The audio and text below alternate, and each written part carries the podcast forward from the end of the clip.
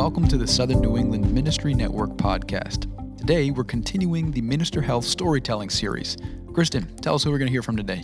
Well, today we have Greg Detweiler. Greg is the founding director of the Intercultural Ministries program at Boston's Emmanuel Gospel Center, uh, but he now serves as the IM senior consultant. The mission of the Intercultural Ministries is to connect the body of Christ across cultural lines for the purpose of expressing and advancing the kingdom of God. Greg works with leaders from many cultural groups doing applied research and training, networking, and collaborative outreach. Uh, prior to the joining the staff of EGC in 2001, Greg has served as a church planter, a pastor, a missions pastor, and also served as a presbyter for several years in the Northeast Massachusetts section. Uh, Greg and his wife Rita live in the Boston area and have three adult children and currently serve as host parents for two international students from China. In this story episode, Greg brings us into moments on his journey where God has invited him to go deeper in transformation, to intentionally create practices, a rule of life to help hold him up under the pressure of ministry. I am confident that Greg's journey will challenge us to be more mindful and attentive to the ways God desires us to slow down and establish a rule of life, better, better rhythms to our life and ministry.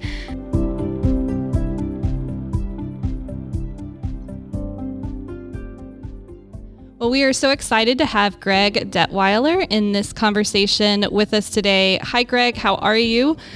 Very good. Good to be with you, Kristen. Yeah, you too. So, uh, maybe before we dive into our conversation today, uh, why don't you tell us a little bit more about uh, who you are, your family, or where you're serving? Anything you want to share. You can kind of say hi to everyone and.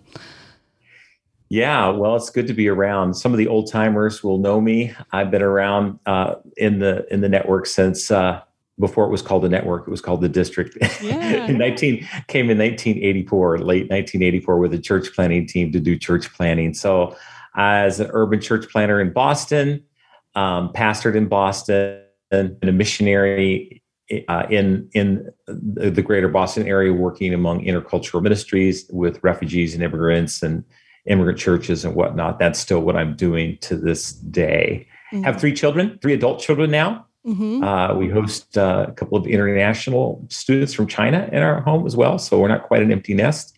Yeah. And uh, yeah, so that's a little bit about us. Yeah, that's great.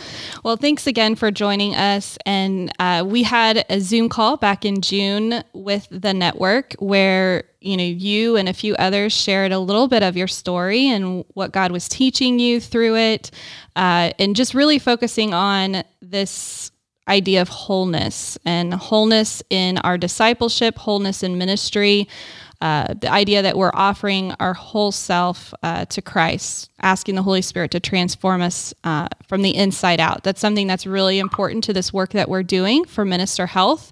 And again, the idea of, you know, we want to address crisis, but we want to be even more, uh, go beyond crisis to really create preventative measures. And wholeness is an important part of that. So you shared a lot of really great wisdom just in that brief time that we had together. And I'm excited to be able to hear a little bit more from you. So we're just going to start uh, from a little bit from the beginning and just I want to invite you to share maybe a few what I would call marked moments uh, where God was really getting your attention to address your inner world, uh, to be more whole as you follow Him. Yeah, yeah, thanks. Yeah, there are two big ones that come to mind one early in ministry, one a little more midterm. Um, but the first one was about a year and a half into our work in church planning in Boston with the team we came in uh, with. Um, and our uh, our team leader uh, kind of had a implosion and spiritual and moral crisis and ended up leaving very abruptly and it caused a huge disruption and a lot of pain mm-hmm. and um, as a young leader then 24 years old um, i was asked to kind of assume the leadership of that team and continue on as the pastor of the first church that we helped start mm. but as i did so I just realized, and I, you know, I'd only been there like a year and a half, but I'd seen a lot of people crash and burn, including this team leader that I came to work with. Mm-hmm. And I really felt my own sense of vulnerability, you know. So while I was really grieved over what happened to him and his family and also the church and people, everybody is connected, just seeing that cascading effect. Mm-hmm. I also felt as I stepped into that role as a young man, my own sense of vulnerability. Mm-hmm. And I knew my own kind of fragility and brokenness. Um, and so, you know, the leader that I work with, you know, there was sexual misconduct. Um, and in the area of sexuality, you know, for me, I felt like as I entered into my adulthood and even into early marriage and ministry, there was stuff inside of me that I had never really dealt with. Mm. Um, sexual abuse as a child, um, pornography. Uh, and just a lot of stuff that I never really brought into the light and really processed with with Jesus sufficiently. Mm-hmm. And because of that, I really knew I could just be in the long line of people who fall, you know, crash and burn. Mm-hmm. And so I said, I really need to take some measures. And that was really a wake up call for me. And um, so some of the actions that I that I took at that time to try to safeguard and guard my own soul. Yeah. Wow. wow yeah. That's good. So it's it's incredible because part of what you're saying is this recognition of I see things present in my life and yet I don't want to get to a place where it's just completely exploding and out of control. And yet you were thrown into a, a position of leadership. I mean, would you say before you were ready? Yeah. You know, in some ways, I, you know, you know, I do know that our inner life has to be able to sustain the outer demands of life. And in that sense, I was kind of in over my head. Mm-hmm. Um, trial by fire. trial by fire. Mm-hmm. But thankfully, God did give me enough wisdom to, at the time to to really seek out earnestly um, pl- safe places that I could be in uh, a place where I could bring what was in the dark into the light mm-hmm. and to process that stuff with spiritual leadership and counselors and whatnot mm-hmm. and trusted peers um, and so yeah it was it was a really challenging time i definitely i definitely was maxed to my capacity and even beyond my capacity yeah but the the things that i felt like god led me to did spare me mm-hmm. yeah yeah. That's good. Yeah. I know I'm sure we'll revisit some of that, but you said there were two moments for you, two marked moments that you had thought of. Maybe share that second one. Sure. Well, so about when I was around uh, my early 40s, um, I had gone through an intense time of, uh, of ministry in my work that was just wrought with kind of like a year or even two or three years of like one conflict after another. Mm-hmm uh, my work is in intercultural ministries, and it seems like the context of a lot of work is just wrought with a lot of uh, chances for misunderstanding and trying to bring diverse leaders together in churches and whatnot. And there's a lot of like like reconciliation and conflict resolution and transformation kind of work that I didn't really realize after a couple years really trying to do some significant projects like how much it was wearing on my soul and I just woke up one day after we got done with a large conference. Um, and, uh, you know, there were people from probably 50 different nations and people groups, and, you know, maybe uh, close to a thousand people that came from all over North America. And that was the end of like a three year process. And I just woke up one day and I just realized I, I don't want to go. I, I can't go. And I really came to a place of being debilitated and just um, not really just just depressed mm-hmm. and um, and not being able to really function in ministry. And so that was a time that I had entered into a guided sabbatical mm-hmm. um, to try and f- recover and find healing and and to make sense of that time. Yeah. What do you feel like uh, kind of led up to those moments? Have you identified some of those things? You know, by the time I was at that age, it wasn't like I was, um, you know, just totally off the rails in terms of burnout and just um, not practicing any self care. I feel like I was trying to practice self care. Mm-hmm. And as I look back on it, I just feel like it was uh, an incredibly uh, intense season. And it was just part of life after the fall, mm-hmm. you know, and, uh, and I really needed, uh, I was due for a sabbatical at that time. And, uh, you know, you can go into sabbatical a couple ways. You can go in not being totally depleted mm. and just go into it intentionally. Mm-hmm. But in this in this particular instance, I went in because I desperately needed it. I was just so uh, so spent. Yeah. Um, yeah. Yeah. Wow. So you're sharing kind of two different seasons of your life. One being a time in your life where you were identifying some vulnerable areas, you know, kind of recognizing the spirit was showing you some things that really needed to be addressed, um, needed to be cared for, intended to by God, so that you could be a, uh, become and be on that path of wholeness as a leader. But then there's this other season where as you said, is just kind of part of the fall of the intensity of ministry, the pressure of ministry, the pressure of the environment that you serve in, and what's expected of you, and um, what you're having to navigate in those um, those communities, created a sense of overwhelm uh, that led you to desperately needing a sabbatical. So I'm just kind of thinking about the two different seasons here. And um, do you see any kind of connection points between those two of just how God was coming to you in those spaces?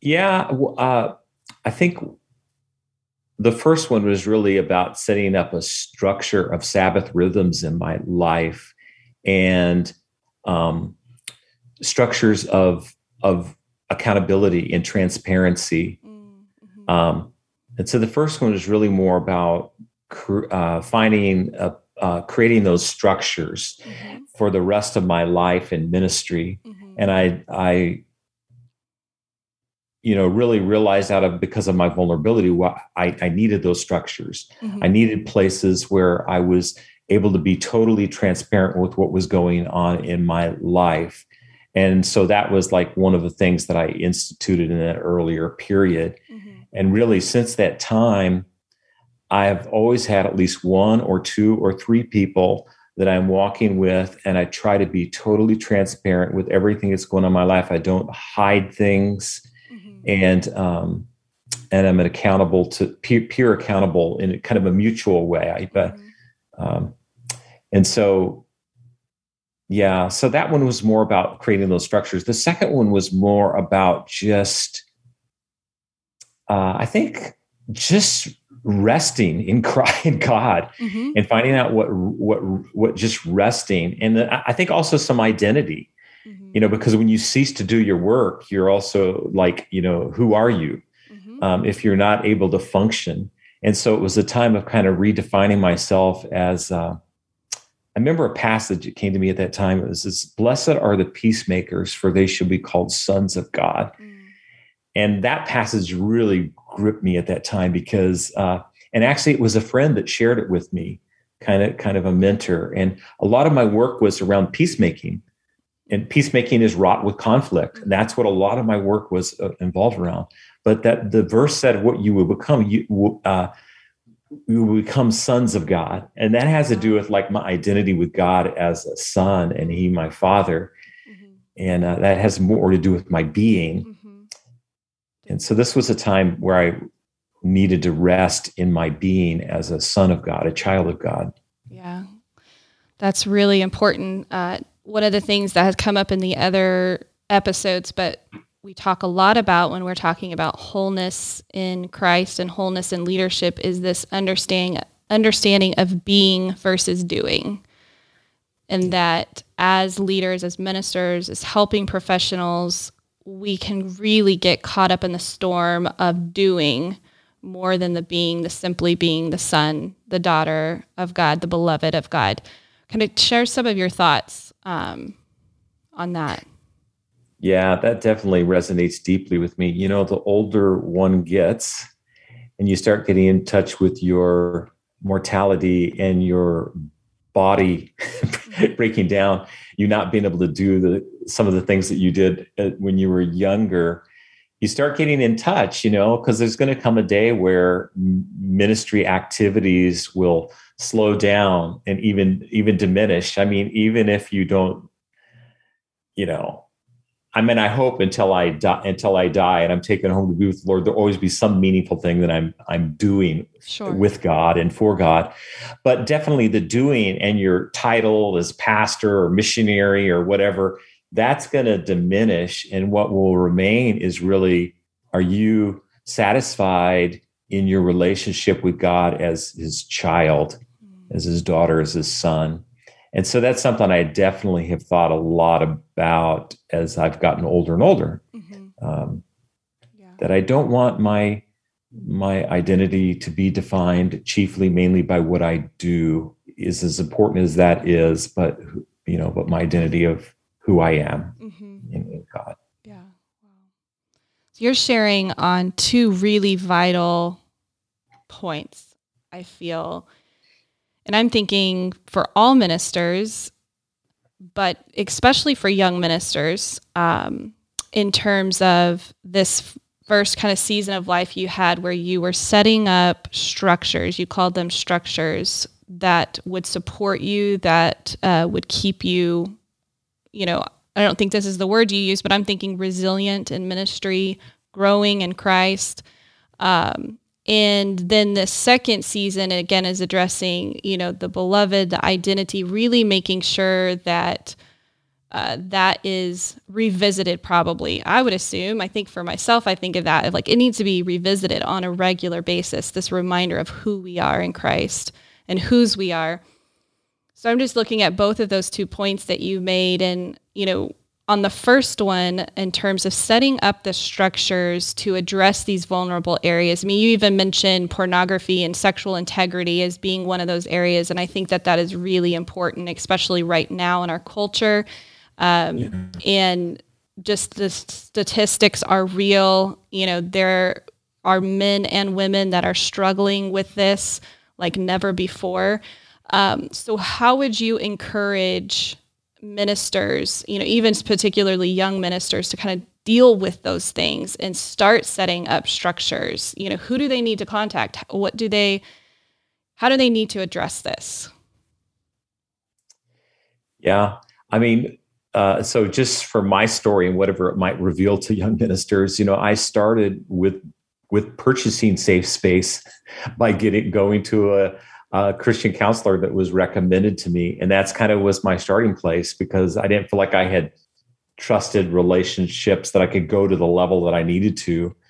And there was stuff that all was all the way back to my childhood, you know, repeated multiple years of sexual abuse and stuff that I'd never really unpacked. Mm-hmm. And so I started with a counseling professional. Mm-hmm. But after doing that for a while, I realized as good as it is, it's not sufficient. Mm-hmm and I really felt like God calling me to say, you need to bring this level of of like transparency and healing in more of a reciprocal peer relationship. Mm-hmm.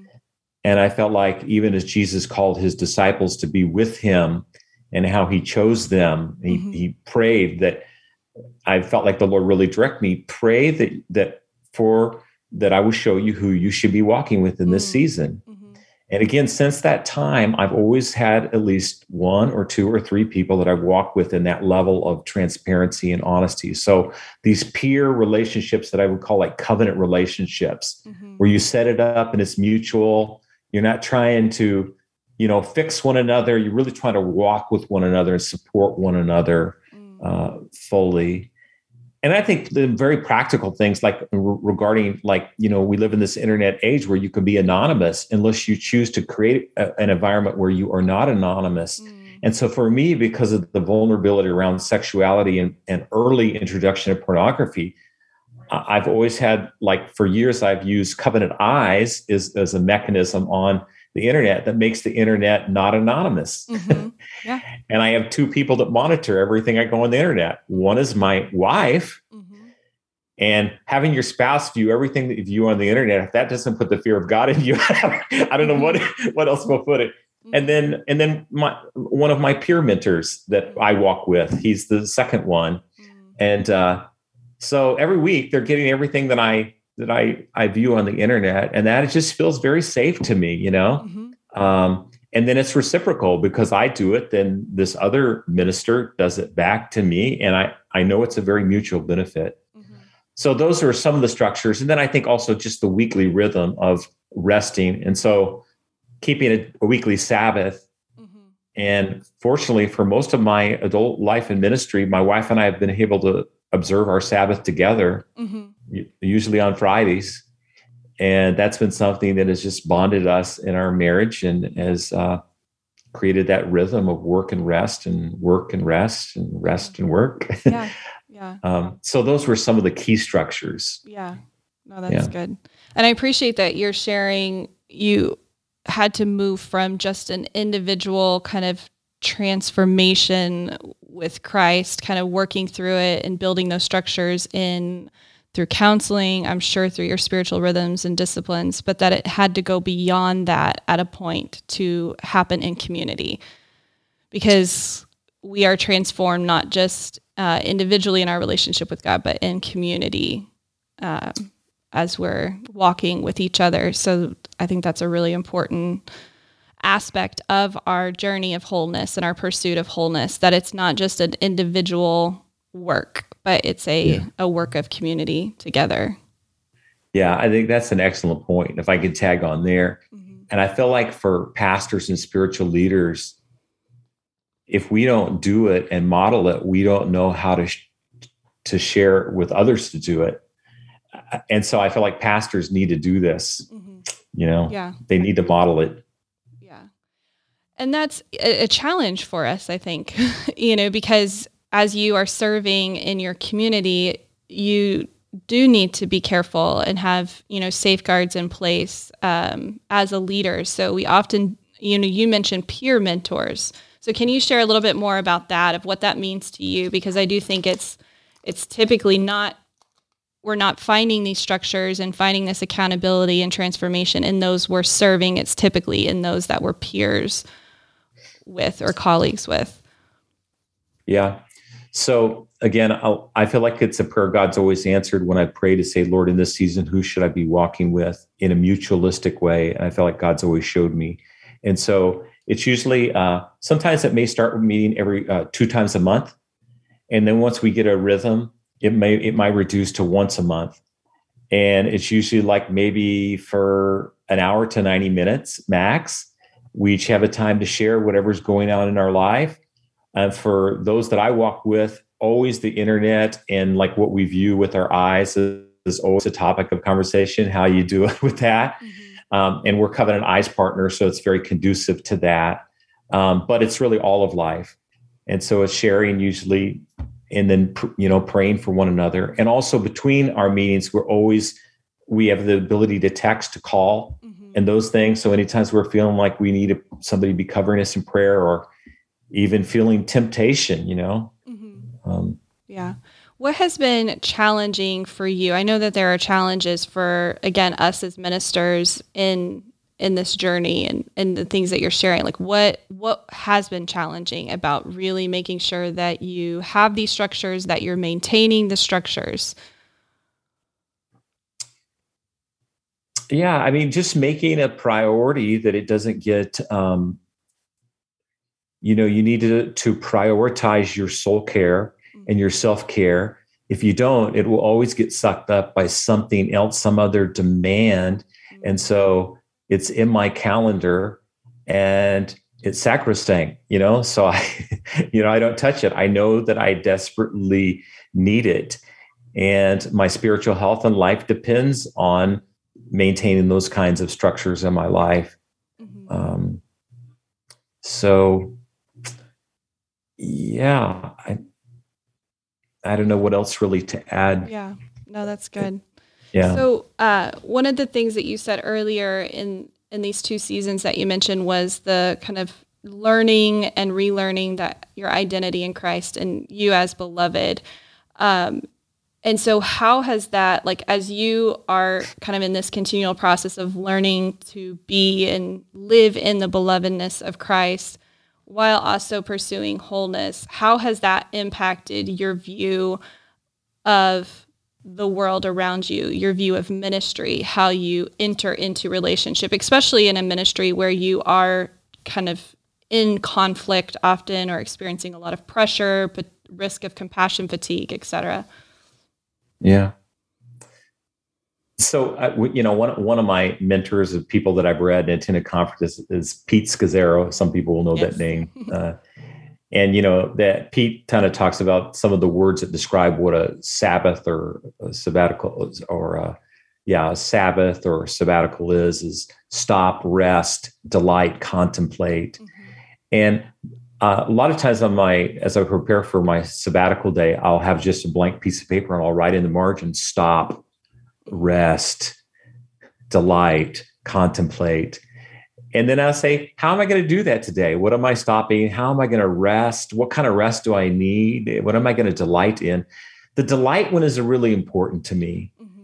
and that's where i think the being of, of delighting in god's goodness in his creation and stopping this drivenness in work is actually a sign of faith and resting in God that communicates the gospel in a way.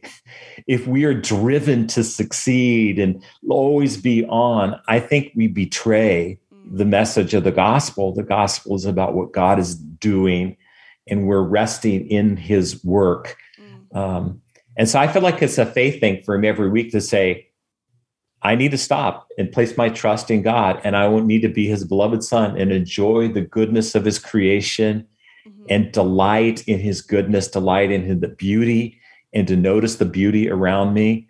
Those are very important, life giving things to me, but also I think they're really, really important spiritual practices to ground you in your identity as a as a beloved child of God. That's good. Yeah. Yeah. How do you how do you go about addressing the I think Pete Scazzero uses this language and others do too, but the shadow sides of your leadership. And you can kind of ex- expand that word shadow side of leadership. I'll let I'll let you do that because I know you're familiar with that language. Yeah. Uh you know, so the shadow side for me would be the way that I'm wired is like I'm a perfectionist. Mm-hmm. So there are different language you can use to describe this. So if, right. if you're like an Enneagram person, I'm a one, and that's a, that's called a reformer or a perfectionist. Mm-hmm.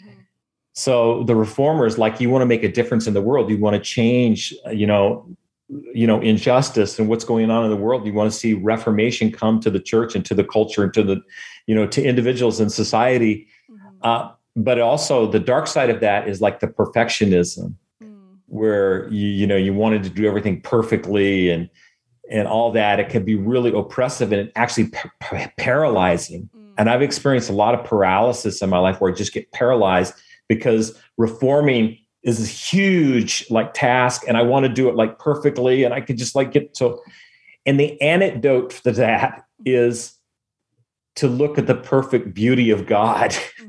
and the beauty of creation and notice beauty. It's what it's what gets me out of that um, that that very counter dark perfectionistic paralysis yeah. is by just stopping and enjoying the beauty of God. Mm-hmm. That's um, good. yeah.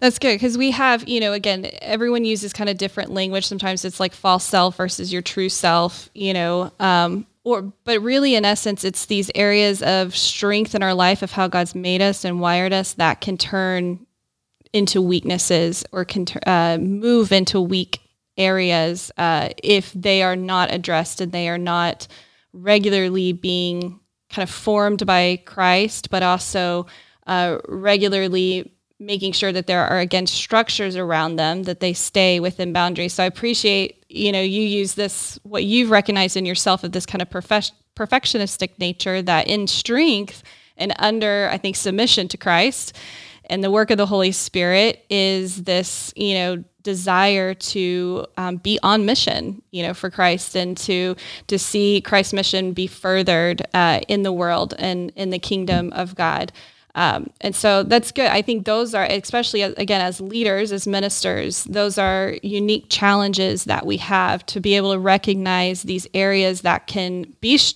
strengths but move into weakness if we're not if we're not careful and you know you mentioned uh, the sabbath you know sabbath rhythms being really important uh, you know i'm curious obviously peer relationships um, i'm curious if you have kind of a practice for ongoing reflection um, with the Holy Spirit. You know, the idea of like the psalmist David says, "Search my heart, O God, and and see what way is in, inside of me, what anxiousness is inside of me. Do you have kind of some practices for reflection that you do with the Holy Spirit? Yeah, I mean, I'm a pretty avid journaler. And so I there's rarely a day that goes by that I don't I don't journal. And so journaling and you know, praying what's going on inside of inside of me and how God may be coming to me through, you know, my emotions and, and what, what is going on. Um, you know, I, I mean, I, I use a little contemplative prayer app every day, almost every day. It's just like kind of a five minute, five to seven minute process and starting with a Psalm, usually Psalm 25. It just kind of enters into it. And then it, it's just a process of then entering into a time of silence. Mm-hmm. And then, um, ending with the Lord's Prayer. And so I think just slowing myself down mm. and resting and having that time of quiet and entering in and with the bookends of uh, you know psalm 25 talks about um, search uh, uh, uh, presenting to god our soul mm-hmm. like you know and to me our soul is like our our our thoughts, our emotions, our decisions mm-hmm. that we've made, decisions that are before us. And so presenting our soul to God and then ending with the Lord's Prayer, which the Lord's Prayer is so expansive, it covers everything, you know, yeah, like yeah, exactly. our sin, our failures, our, our resentments, everything, mm-hmm. you know. Mm-hmm. So it's just an awesome way for to me as a practice of entering the day. That's good. Well, as kind of a final thought um, or final question for you is you know, it really seems to me like as you share, and I and I know you, I've I've worked with you on some areas over the, especially the last year, year and a half, in in racial reconciliation, and I've heard a lot from you and your heart, uh, your pursuit of wholeness, and it seems like you really embody these things. These are not just structures. We talk about them as structures, practices that you've implemented, but you really embody this. This is how you live your life. Um, but why is this conversation important? Or what makes this conversation important for us as ministers? Yeah, I mean, I think it's the way God designed us to do it, and and uh, you know, our culture is really tells us a very different message. You know, mm-hmm. to be driven, to always be on, to be dr- driving towards success, and and and as you said like being on mission is like really super important but how we do it the lord never told us to do it without him and he he constantly invites us into enter into his rest mm-hmm. that there is a rest for god's people and we're and we're to do it with jesus and mm-hmm. um and so god gives us these rhythms and so if we don't then we're really modeling to the culture something that i think is really broken and fallen mm-hmm. and so God gives us these rhythms as for our own good, good, mm-hmm. and for our own delight as a gift. But I also think it really has something to do with being faithful to live out the message mm-hmm. of the gospel by resting and stopping and not being driven people, mm-hmm. uh, people who are called and order order their lives uh, according to God's good design. Yeah, that's so good. Thank you so much. I uh, just, again, appreciate you opening your heart, opening your journey, opening um, just yourself to us as a community. We know that there's power in telling stories, um, our stories. There's a, um, a power that's in it for us in a way. The Bible says we overcome by the blood of the Lamb and the word of our testimony. Um, but Paul, Paul talks about it in terms of there's a power in the work that God can do in other people's lives, is that we comfort others with the same comfort that God has given us. And so I thank you today for encouraging us, challenging us, bringing comfort, um, and just pray that, that God blesses you in turn for it, but very appreciative. Thank you for offering this to our community, Greg. Thanks for allowing me to do so. And uh, great to be with you, share this time together. Yeah. Well, God bless you. You too. All right. Take care.